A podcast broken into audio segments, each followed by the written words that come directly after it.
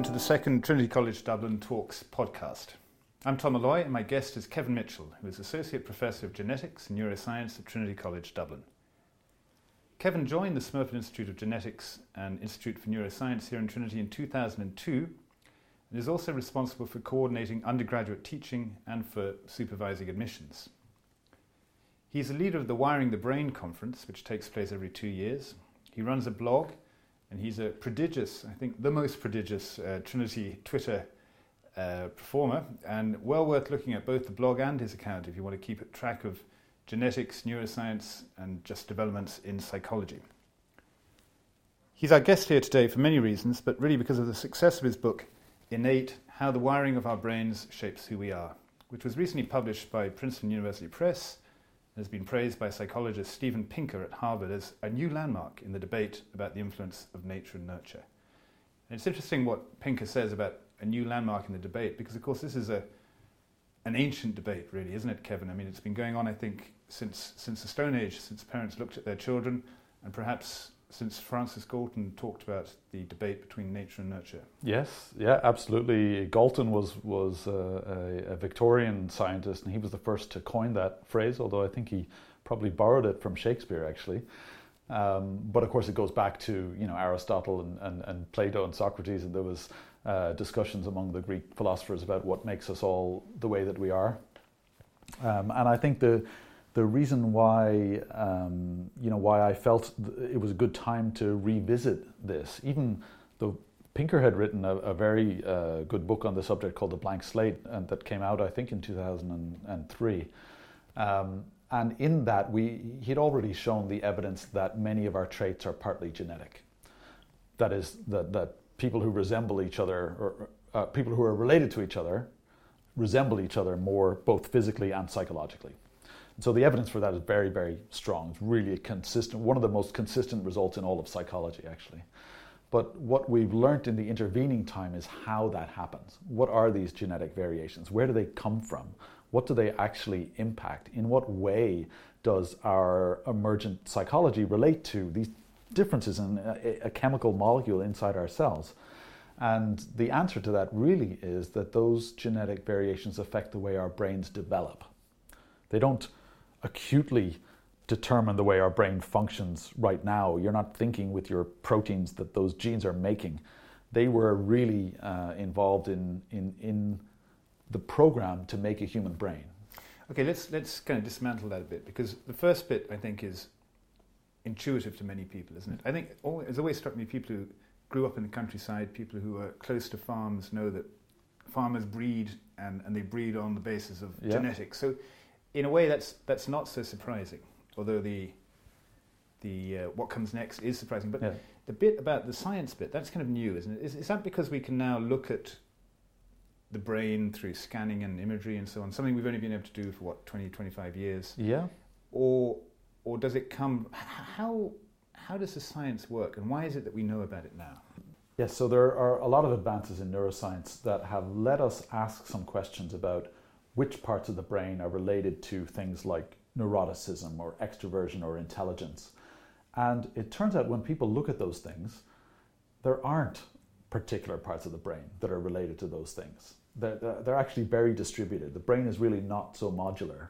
So, uh, and that when you come back to the genetics, this, the answer is the same, really, in, in the sense that there aren't particular genes that are really controlling neural circuits that you think with, or that you're sociable with, or that you worry with. They're all more or less involved in generally shaping the way our brains get wired. So let's take one trait, yeah. sociability, yeah. kind of a positive, well, depending on how you see life, a positive trait generally. Yeah. What, so what makes you more sociable than me? Well, it's a really interesting question. So, what, what we see in people's behavior is when, when you say I'm more sociable, what that's an observation that in any given circumstance, I tend to behave in a certain way that might be different to you, or I tend to seek out uh, those kinds of experiences and so on. I tend to go out to parties or whatever. I'm being hypothetical now. um, but so, but really, actually, that's a descriptor that doesn't tell you anything about what's going on underneath. And really, under the hood, what we're talking about is differences in decision making. So I'm in a given scenario, so are you. We're making a decision. Okay, I assess the situation and think, what should I do now? What's my optimal behavioral choice?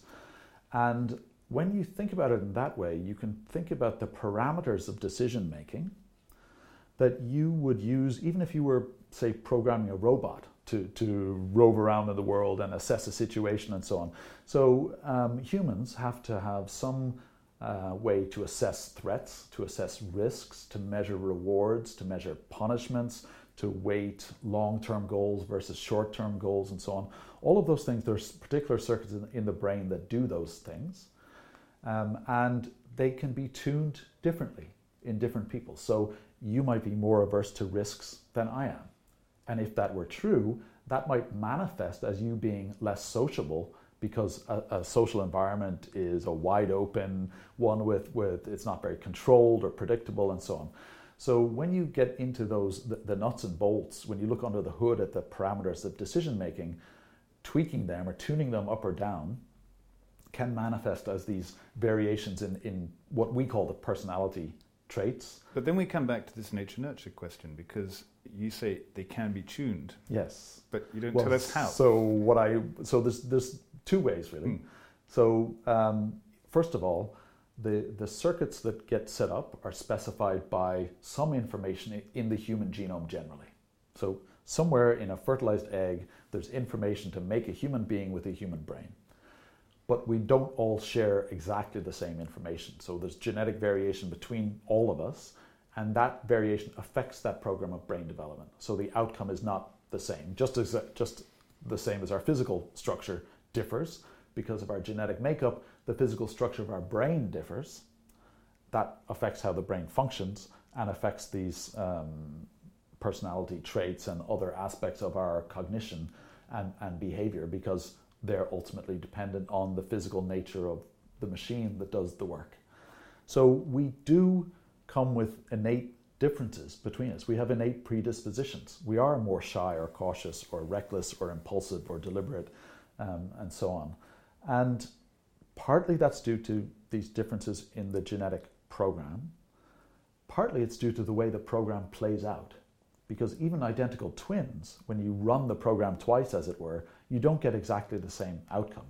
And the reason for that is that the program involves incredibly complex biochemical and developmental processes uh, that at a cellular level are subject to randomness and noise. So the genome can encode, in a sense, okay, I should make this many molecules of protein A or protein B in this cell, but you know, once they're made, they just diffuse off into the cell and they're subject to all kinds of, of, of random effects. So the genome can't specify the full outcome. There's no way that it physically could. It specifies a sort of a range, actually, and where you end up in that range differs between every human every, being. Every human being, exactly, even ones that are genetically identical to each other. So let's come back to sociability and why you and I might be different. Yeah. As I understand it, what you're saying is it's partly genetic, it's partly there from before birth yes. as, you, as you're formed. Then presumably development has, has or, or, the environment you grow up in has, if you grow up in a Trappist monastery, you're going to be slightly less sociable yeah. perhaps or, than somebody else. And, and, maybe, you know, I can imagine that uh, uh, a couple comes together who are kind of equally level, you know, social, and you grow up in a social household or not, so it's environment. Sure. And then you're saying randomness is the third element here, the, the, yeah. the, the kind of the imponderable. Yeah, so, so genetics and developmental variation together will sort of give you these, the, these innate predispositions. They'll affect the tuning of those neural circuits. And it may come down to how many, how many neurons you have in that circuit or how they're connected and so on. I mean, we don't really know actually at that level. Um, although we can we can tweak them in animals very very um, precisely, actually, and affect those kinds of behaviors. So the nurture aspect then is really interesting. And one of the very surprising and striking and consistent results from behavioral genetics literature has been that the family environment that you grow up in does not make much of an effect or have much of an impact on those kinds of traits that psychologists measure as personality traits. It's a very surprising thing. If you look at, at adoptive siblings, for example, who, who share the same family environment that they grow up in, but they're not genetically related, they're no more similar to each other for these personality traits than any two random people would be. And conversely, if you take twins, identical twins, who are reared apart, they're not much less similar than they would be than if they were reared together.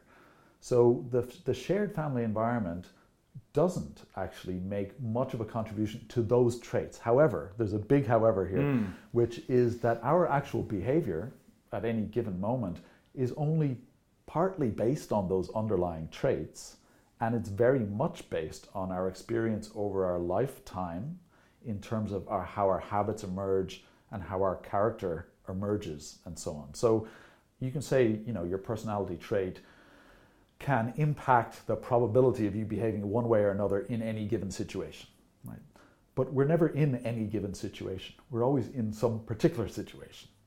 And our whole life is made up of one particular situation after another. So while it might be true that a shy person versus a, an outgoing person would behave differently in situation X, it's also the case that the shy person won't be in situation X as much as the, the outgoing person. And over their life, they may have chosen not to be in those situations. And those habits then get sort of more ingrained over time. So there's an interplay between our individual natures, the way that we're born, and our experience over time. And, and people often think of nurture in a sense as uh, opposed to nature. I mean, that's the classic formulation nature mm. versus nurture. But actually, nurture can reinforce or amplify those initial differences. So, a shy child who doesn't tend to go out and play with other kids doesn't get good at playing with other kids. I mean, there's some skills there just to socializing. They don't get socialized as much as, as the outgoing child. They sort of then, you know, it becomes less rewarding uh, to be out in a social um, situation and so on. So, so you can get a kind of a, a, a virtuous or a vicious cycle that emerges through that interplay of nature and nurture. What does this mean for us, uh, for parents? You know, and, and does it mean really that, that, that the role of a parent is is almost redundant. And I, have often been struck, you know, as somebody who studied history, that the, the kind of the modus operandi of the medieval aristocracy was you, you, you, spent a huge amount of time thinking about who you'd marry for dynastic strategic reasons, and then you sent your kid off somewhere else and had them raised by you know an aristocrat in a castle 50 miles away. So they yeah. clearly bought into this view of life, which yes. is all genes really, and, and very little to do with a. Uh, and then there's probably a cultural overlay of yes. you know, chivalry and so on, but you can learn that anyway. Sure. Is that what you're saying? Well, I, so the idea that our parenting doesn't affect these underlying biological traits does not mean that parenting doesn't matter at all. There's tons of, th- of, of aspects of people's character that psychologists don't routinely measure because they're quite idiosyncratic in, in the way that they develop, but they're still really important. And, and so, you know, just things about how you treat other people and, and whether you have you know good manners uh, and um, you know things like that. There there are aspects of those that are partly genetic, but they're also partly dependent on family environment. They're just not the things that people think of as stable traits and, and therefore measure as a an indicator of or an, expla- an, an explanation of behavioral variation across a whole population, which is what psychologists are often interested in. So, parenting matters for lots and lots of things, and of course, it matters for your relationship with your children in particular. And I guess for me, um, the the upshot of realizing that people have these innate predispositions is actually accepting that. So, looking at your children and understanding, well, this this one reacts in this way and this one reacts in that way and that's not anything to do with the way that we're parenting them. Uh, they're just different. You know we don't mold them as much as we think we do. We meet them. We go on meeting them over over their lives as they continue to mature and i think like any good you know manager or um, you know even think about like a sports manager they know that that things that they use, tactics that they use uh, will work for one player but not for another player because they, they their minds are different. This kind of brings us on to, I suppose, what this all means for, for society as a whole. Because on the one hand, you could see it, or you could be forgiven for seeing it as a, a, recipe for despair, really, that people are just the way they are and, and you shouldn't blame yourself or indeed give yourself a pat on your back if your child grows up in one way or another. That's perhaps a negative way of looking at it. The, the positive way is the way you've just outlined, Kevin, which is that um, we need to be more tolerant of, of difference and, and, and just, just see it. But c- can you just remind us what, what, what kind of character traits are we talking about? Because we're really talking about, we talked about sociability up to now, Yeah. but there are dark character traits as well that There are. society puts people in jail for or executes people for. Yeah, and and you're also right. arguing that they're, hered- they're they're not, they're genetic. Yes, I mean, um, you know, a- aggression, impulsiveness, um, psychopathy. So there's a so-called dark triad of, of traits, of things like narcissism and you know, manipulation and um, and so on. So there's a there's a bunch of personality traits that that are indeed partly genetic and partly and they may even be more innate than they are genetic. So, for example, So if uh, aggression is innate, yes. should is it right for a judge to sit there and put people in jail for being aggressive? Well, it's a really interesting question. It gets back to a deep uh, sort of philosophical point of what is versus what ought to be, and not necessarily taking that what what is is what ought to be. Um, so we have civilized ourselves. We've self-domesticated over over millennia, and um, you know, civilization and, and culture make some demands on us as far as being able to uh, you know live and, and cooperate in, in society. So there are there are pragmatic points to be made about how we deal with people who um, who are aggressive, who or even just transcend the rights of other people that, that we need to have in order to have a, a, functioning society. Now, that being said, it's clearly important to ask about particular individual moral responsibility for someone's actions. So, for example, if someone acts aggressively because they have mental illness or because they have a brain tumor, then we, we do say they're not personally culpable. Mm, mm. At the same time, we may say they are nevertheless a danger to society and we need to treat them that way. Um, so, whether, you know, th- th- there are certain genetic mutations that lead to very uh, severe violent tendencies. So, the, a couple of families, uh, thankfully rare, um, who have this particular mutation that where you know, multiple people in the family who've been arrested for arson, for uh, rape, for robbery, for assault, and many of them are, are in prison. And I think it's a valid consideration, at least to think about, that they may not be as morally responsible for their behavior due to that presence of that mutation. Now, that's a very discrete outcome, a very discrete uh, effect of one particular mutation. Whether you would take the same attitude to people who are just at the tail end, the extreme end of a, of a distribution, uh, that's really an open question. But, But, but it's a question I, I, I expect is going to become more pressing as, as time Yeah. goes on, as it becomes easier to do genetic tests. Absolutely. People start making these defences in court. they already are. Yeah. yeah, are they? Yeah. Yeah, they- and are they they making them with success? Sometimes, yes. Yeah, yeah. Um, uh, so genes made me do it, Your Honour. Well, so it's it's it's now my genes made me do it. Sometimes it's my brain made me do it because Yeah. you can put a brain scan in. Uh, but it, you know, it's a variation on my environment made me do it. I had a terrible upbringing, and I'm not responsible for my actions now as a, as a result of that. So it's a different it's a different twist. Now this one is more technical, and as a result can bamboozle juries and maybe judges. Um, so there's, there's a danger there in explaining it. And actually, one of the things that um, is, is di- difficult to skirt around here is the idea of genetic determinism. So genetic differences do have a big effect on a lot of our traits, but they don't determine them. And even if you knew someone's genetic information completely, you wouldn't be able to predict their psychological traits with any degree of accuracy. And that's partly because there's this huge amount of developmental variability that's just randomness that we'll never get around. It doesn't matter how good our genetic knowledge is, we'll never be able to predict with accuracy. That's a that's a limit in principle, not just in practice. So in a, in a sense that's a I, I, I take a comfort in that actually that our uniqueness is not down to our genetics and is therefore refractory to any degree of genetic prediction.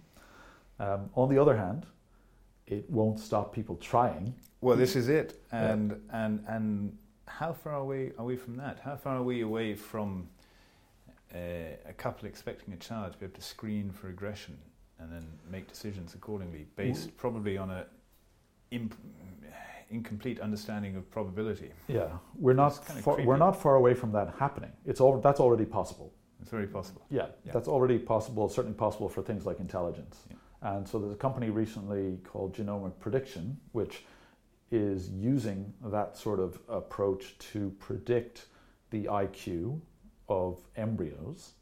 And what they say is that they'll use that to screen out embryos that are predicted to be at the clinically, uh, you know, intellectually disabled end of the spectrum. They're not saying they'll use it to screen positively yet, but I, I that that is actually the avowed uh, intention of one of the founders of the of the company. And if it can be done, and if it's in a, you know a, a, jurisdiction where it's legal to use that kind of information at all, then you know it's going to happen. And there's a whole ton of ethical considerations around that that we have not yet grappled with at all. So the technology is racing ahead of both our ability to to really understand it widely, um, but also to to regulate it. And actually, even on a, I mean on a, on a lighter note there's there's a load of companies that do this direct to consumer genomics. Um, there was one that's advertising to tell you what your taste in wine will be based on your genetics. There's a soccer genomics one to tell you what your soccer skills are likely to be, what your fitness regime should be, what your diet should be. Um, there's a there's a skiing one, skiing and snowboarding. Um, so there's a there's a ton of of uh, of these genomics claims that are massively overhyped, and people are happy to to pay for them. It's a sort of genetic astrology. It sounds a bit like these kind of quizzes you do on the internet. Yeah, absolutely. You don't put much store by, but can't no. help. Can't and, help and, and, in fact, it's it is like those because mm. those quizzes you see on the, the internet are usually designed to just get information from you. Yeah. And many of the genomics companies are it's the same. You're the product. They're taking your DNA, and if you don't look at the fine print of what they're using it for, if you look at Ancestry.com or 23andMe.com, the fine print gives them a ton of reach through rights uh, from your genetic information.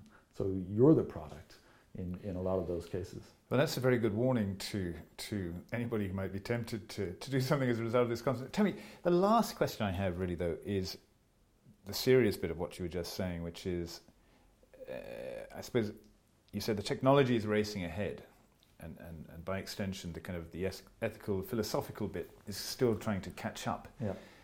Uh, and one of the things I liked about your book, but but also felt frankly uncomfortable about, was that you didn't shy away from talking about uh, genetics and, and gender, genetics and race, and all those kind of things, kind of controversial things that a lot of people who who uh, talk about these things often get into trouble with. You know, there's yeah. a kind of mob mob reaction the mob isn't really the right the right kind of group to talk about or, or legislate for genetics, but but nor I would think are geneticists. You know, it's, yeah. it's, we've got to find some some other way, but I, I don't know who. who who who should how can a 21st cent- century legislature control what's what's happening, what's possible? Yeah. well, it's what do you think should should be the kind of just the parameters, the kind of yeah. the framework for their yeah. thinking. I mean, we're not starting from scratch in that the uh, genomic testing uh, and, and, prenatal screening already exists for lots and lots of conditions. Um, I mean, people will be very familiar with testing for Down syndrome, for example, and that varies in different uh, different countries, and what the, the options that people have uh, if they get that information varies from country to country as well. So in, in Europe, for example, it's very tightly regulated. Uh, in the UK, there's a, there's a very uh, precise list of genetic conditions that you can test for. Um, and now that list gets expanded all the time, right? So new ones are added. We, we find a new genetic disorder and we say we can add for that. Now, what's different these days is that rather than testing for diseases 1, 2, 3, 4, up to 50, uh, in a very specific kind of a, uh, of a test, what we'll do is we'll just sequence your whole genome. And we'll find the information on genetic diseases 1 to 50, but we'll also find all kinds of other things. And it's the all kinds of other things that's the, the Pandora's box. Because in that the rest of that genetic information, I can derive a score that will be uh, correlated statistically with IQ, even though it's not correlated very well. You know, it's a, in a statistical sense, you could use it if you wanted to. If you had two embryos and one was predicted to have a higher IQ than the other, you could choose that. So there's there's tons of information there, um, and in in some places, I mean, the U.S. it's it's the wild west actually. There's very little regulation. You can do what you want. You can screen for what you want. I mean, they screen for sex, which is not actually allowed in in um, a lot of European countries, for example. So, but but I, I mean, I agree with your assertion that the geneticists are not the ones who just should decide on what should be allowed. I mean, uh, and, and in some sense, they often say that themselves, mm, mm. Uh, and, and it, it, can be a way to absolve themselves of any responsibility. They say, "Well, we just developed the technology; it's not our not our uh, place to say what you use it for. That's for the ethicists." Um, there's a there's some there's some validity to that position. I don't buy it completely personally, but that's a personal opinion, not a scientific one. Um, but the, so, so, so the question, who should decide? Well, there are people who do decide. There are committees and, and, and so on. Um, they're more they're more active in some jurisdictions than others, and the concern always will be that you'll have things like what happened in, in China recently, where well even even there it was a rogue scientist. It wasn't that he had permission from the Chinese government to do it. He had no permission from anyone to edit the genomes of, of actually and what, what happened there? So I didn't, I didn't see that story. What? So what he did was he there's a, a new technology called genome editing using a tool called CRISPR, which is astonishingly efficient. It's been developed over the last few years, and you can you can change the the genome of uh, say a fertilized embryo, and people are doing this in, in mice and, and, and so on. Um, but you can there's nothing theoretical you know to say that it won't work in humans it does it works in human cells no one had done it in an embryo and actually implanted it, but this guy did. Two, two embryos, and they um, actually were born. So our first gen- genetically edited or engineered humans have already been born. Now he faced complete uh, outrage, and, and, I think he's under he's going to he's under arrest or he's going to be charged um, for for a, a, criminal offense there. But the, the, the thing is, the, yeah, these things will happen. Once it's possible, they'll yeah. happen. And that's actually a, a, really easy technology to use. Now, partly as a result of that, uh, a group of scientists have come together to propose a moratorium on any human genome manipulation. Um, and that mirrors something that happened in the 1970s when molecular biology first happened. And we were able suddenly to take a piece of DNA from one organism and put it into another one, usually into bacteria, so we could grow up lots of the DNA and analyze it. Um, and there was a there was a voluntary moratorium for a period of time until people realized, okay, what are we dealing with here? Is it safe? Can we manage it? And so on. Uh, and eventually, that it did turn out to be very safe. This situation is different. Editing the human genome and edit, thereby editing the human germ pool, uh, gene pool, uh, is a much bigger ethical concern. And so, yeah, it bears discussion, and we haven't really uh, had those discussions yet. Things are just happening, and we're going to be playing catch up if we if we're not careful. Well, on that rather disturbing note, I think uh, we'll call it a day. Thank okay. you very much, Kevin. My Kevin pleasure. Mitchell. Thanks. Thanks.